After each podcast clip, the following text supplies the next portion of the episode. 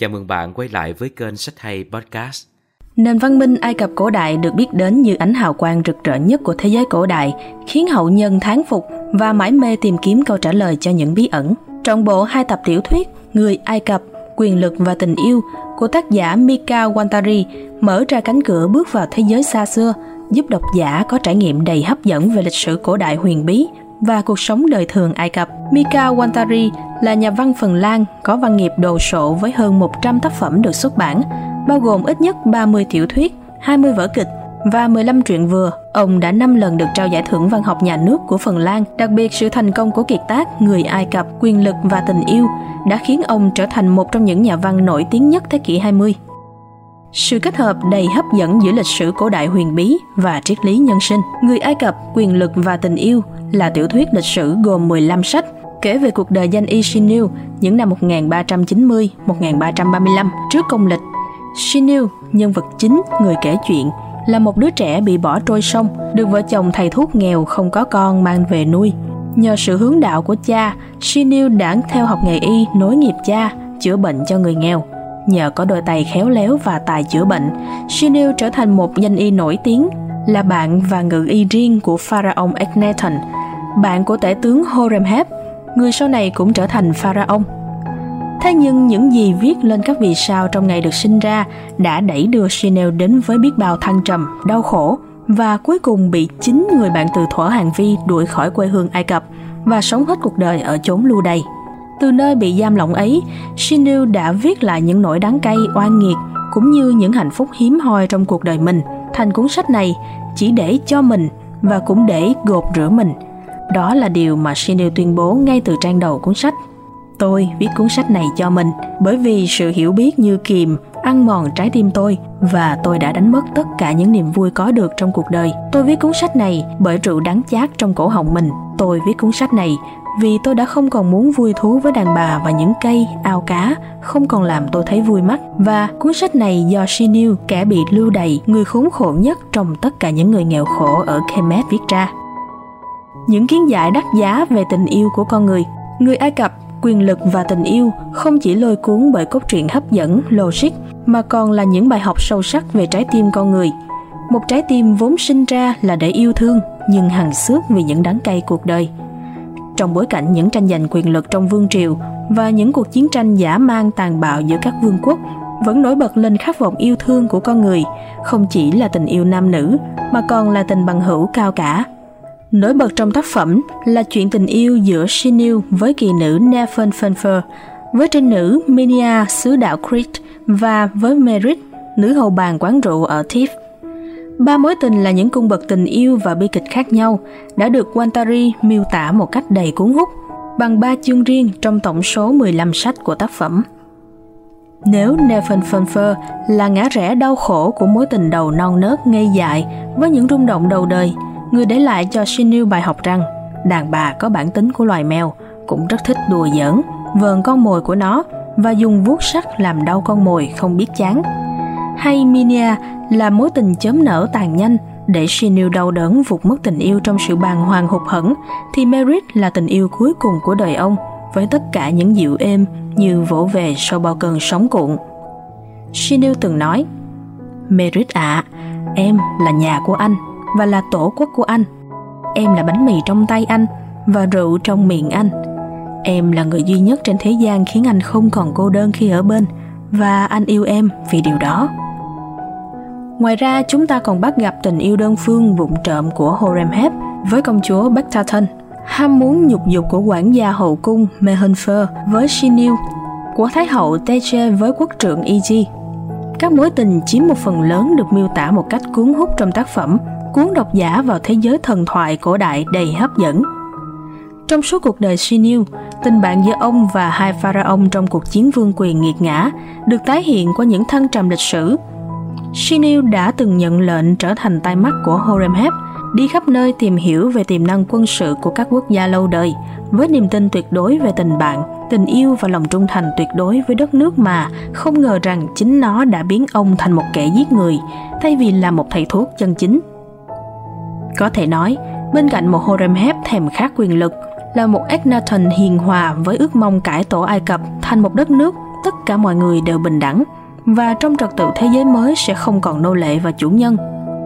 Shinil tìm thấy tiếng nói chung và nguyện chiến đấu đến cùng với Eknaton. Thế nhưng nghiệt ngã thay, khi thất bại của cuộc đấu tranh trở thành hiện thực, Eknaton chết sau khi uống phải chén thuốc độc do Shinil cay đắng pha dưới sự ép buộc của Horemheb. Sự ra đi của một người bạn để lại mùi máu tanh trên đôi bàn tay tội lỗi khiến Shinil ân hận đến cuối cuộc đời mình. Khi ấy ông đã giết người bạn thân của mình vì tin rằng đó là điều tốt nhất cho quê hương, rằng đó là cách duy nhất để kết thúc chiến tranh.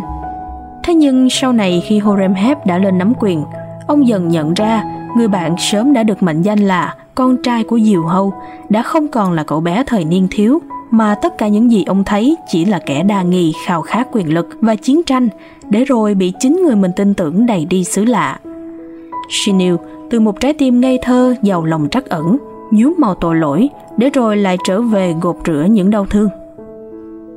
Bên cạnh tình yêu giữa người với người, tác phẩm còn thể hiện tình yêu vô bờ của Shinil đối với thành phố Thiếp, quê hương và đất nước Ai Cập của ông. Ai đã từng sinh ra ở Thiếp sẽ khát khao trở lại Thiếp, bởi lẽ trên trái đất không có thành phố nào giống như Thiếp. Câu nói của Shinil, ai đã từng một lần uống nước sông Nin, người đó sẽ khát khao trở lại sông Nin nước ở bất cứ nơi nào khác không thể làm anh nguôi cơn khát.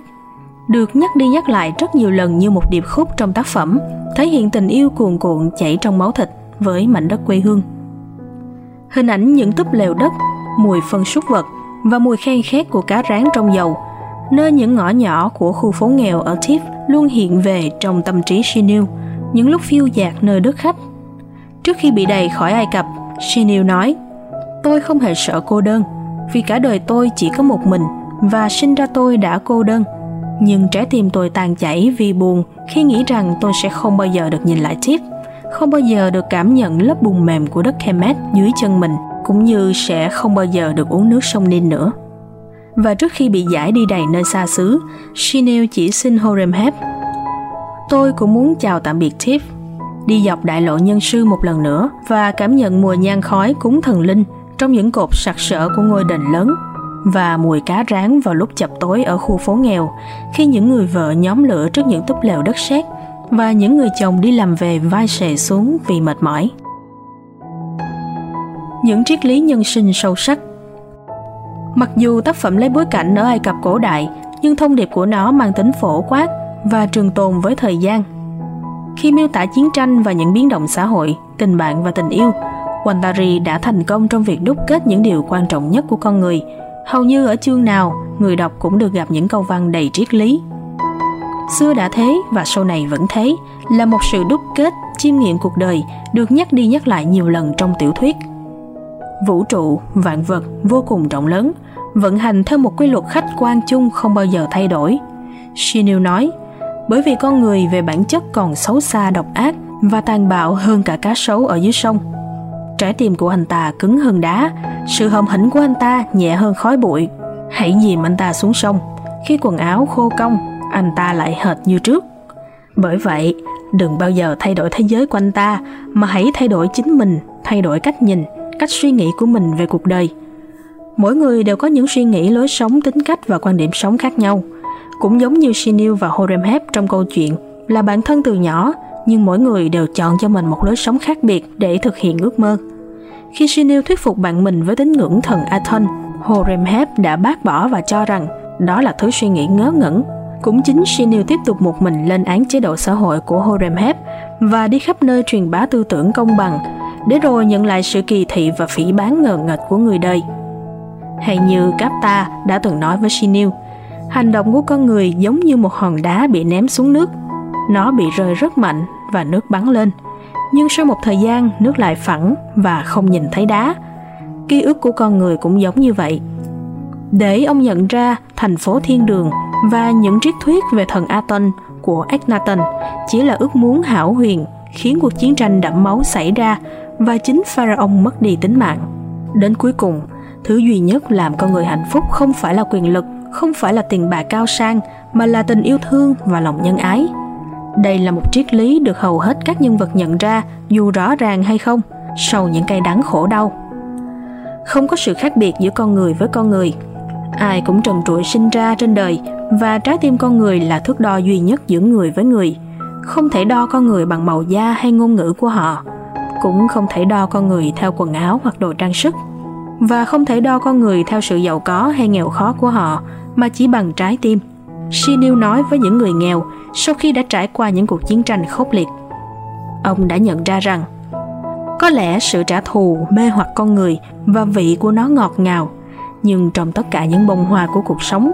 hoa trả thù nở bung và tàn nhanh nhất. Và đầu lâu người chết nhăn nhở cười, nhạo báng ta từ bên dưới cơn thèm khát trả thù.